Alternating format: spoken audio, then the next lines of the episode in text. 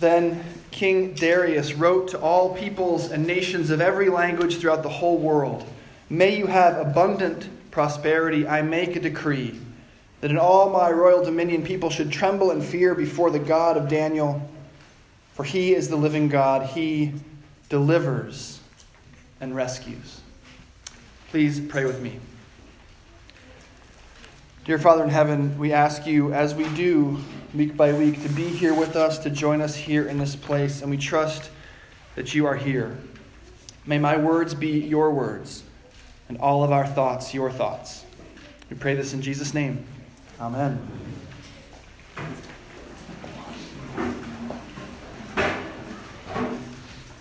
In the summer of 2012, a child's baseball team from Hawaii played a team from California for the right to go to the Little League World Series.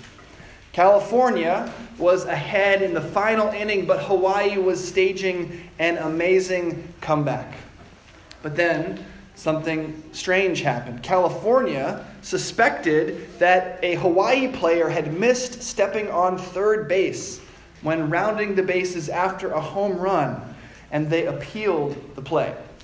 Now, the umpires ruled that Hawaii, that the Hawaii player had indeed missed the bag, ruled him out, and the game was over.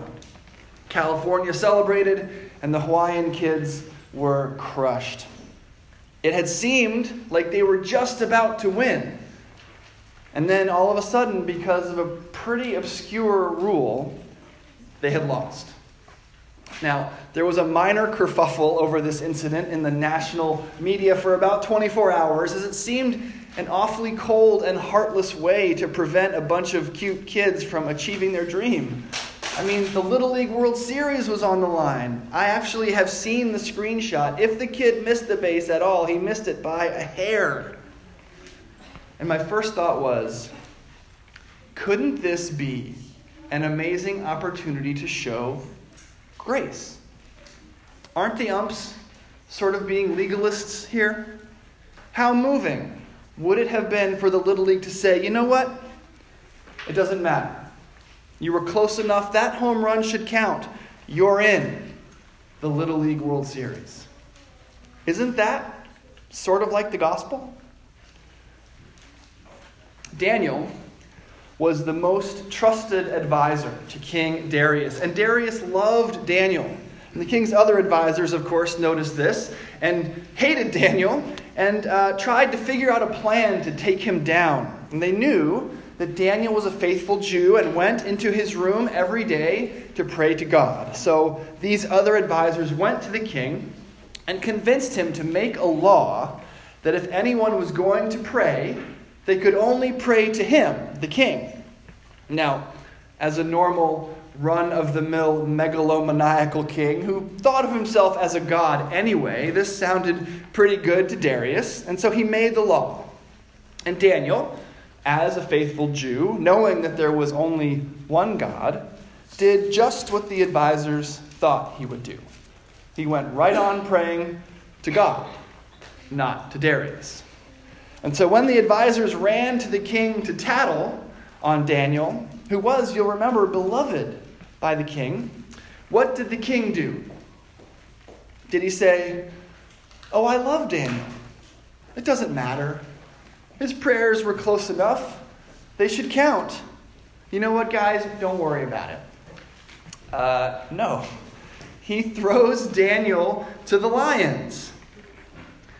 Now, until I heard this Little League story a few years ago, that moment from the Daniel story never made sense to me. The king makes a law that Daniel, because of his conscience, must break. But here's the thing the king loves Daniel. Daniel is his trusted advisor. We read that throwing Daniel to the lions was the last thing he wanted to do.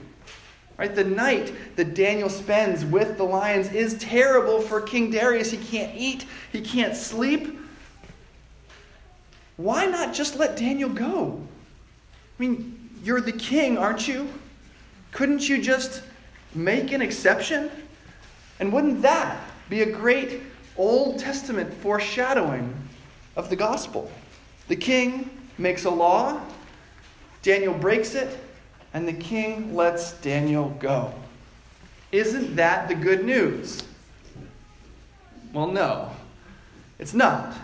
And like I said, I didn't really get it until I read that California beat Hawaii. Because my first reaction is the same. Oh, shouldn't they just let those cute Hawaiian kids go to the World Series? But that's not the gospel. That's not grace. That's anarchy, right? Grace is not saying that, oh, actually, everything is fine. Because you see, baseball only makes sense if you play by the rules. When you swing and hit the ball, you have to run to first base first. If you hit it and run to third and say, oh, it's okay, have some grace, then the game makes no sense.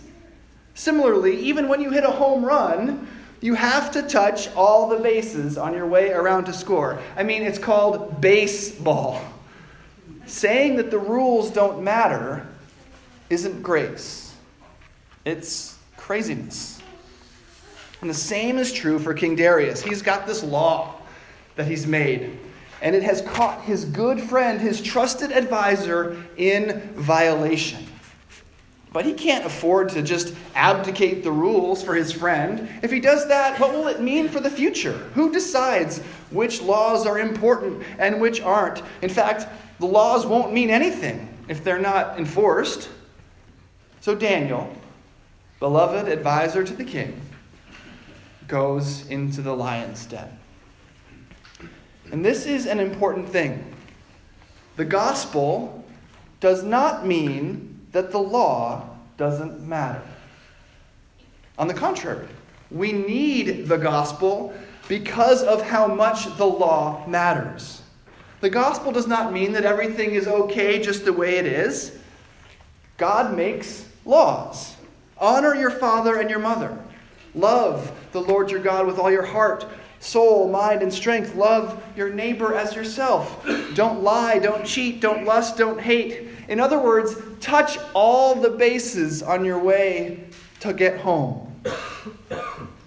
And God is too holy, too good, too pure to say when we dishonor our parents, love ourselves more than anyone else, including God, and spend all our time trying to see just how much lying, cheating, stealing, and lusting and hating we can get away with.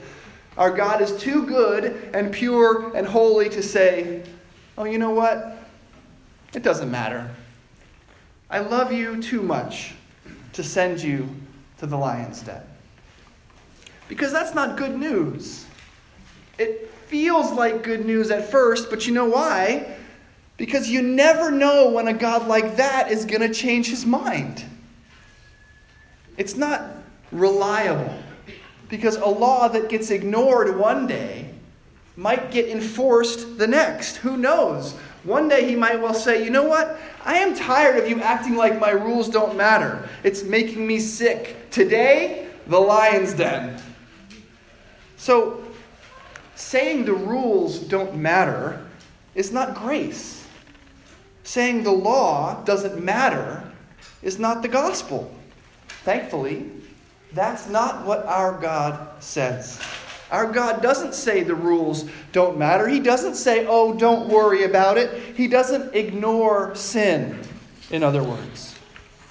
He deals with sin.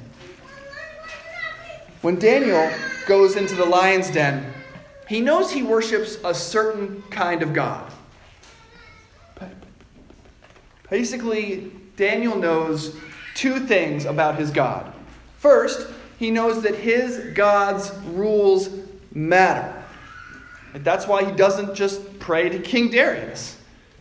If grace meant that rules didn't matter, Daniel wouldn't have cared. He would have just prayed to the king and been safe.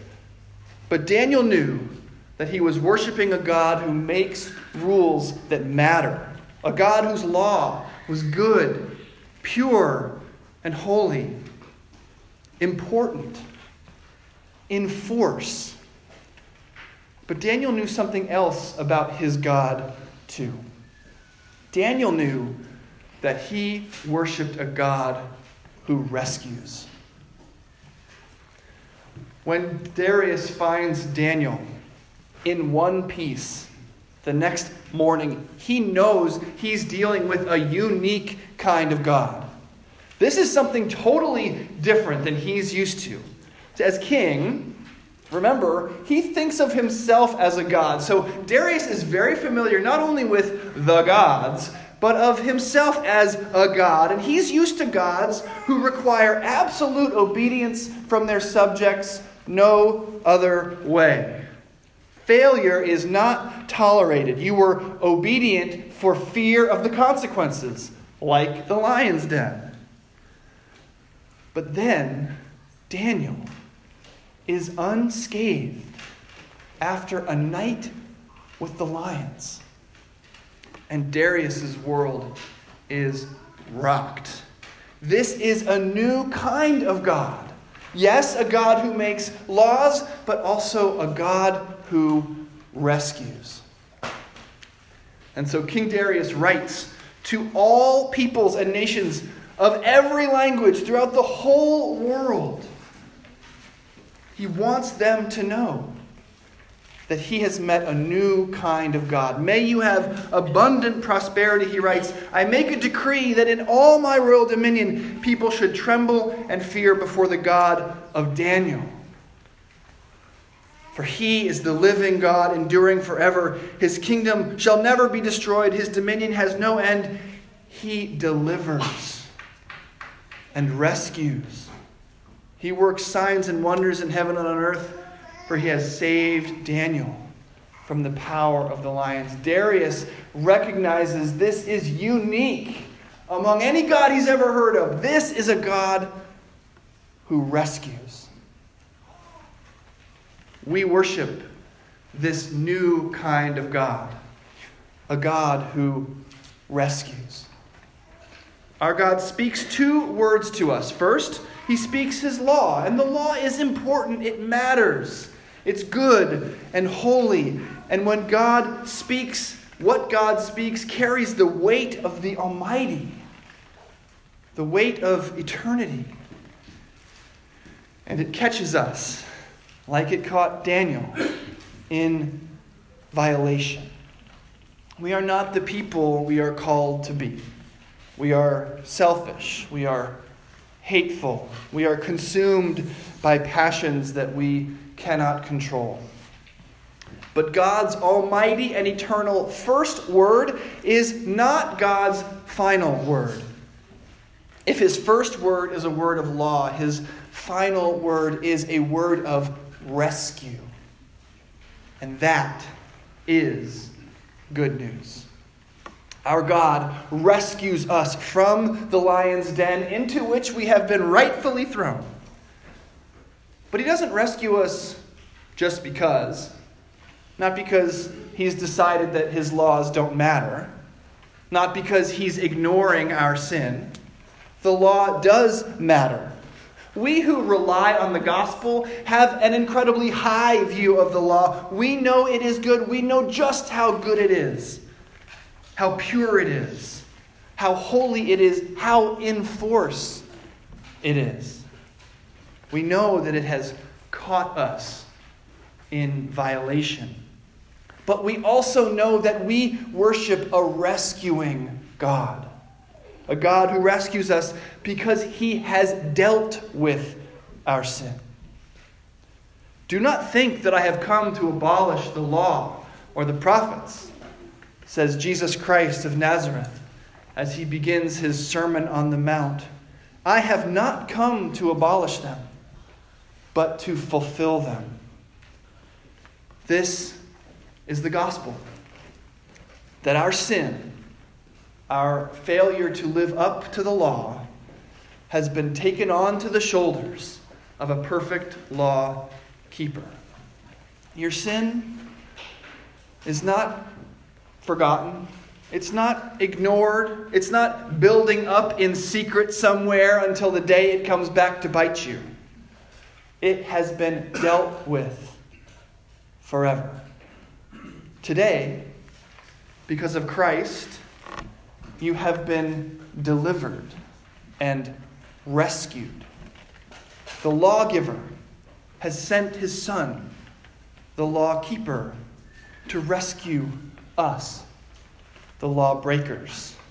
And today, that is who we are the rescued. Amen.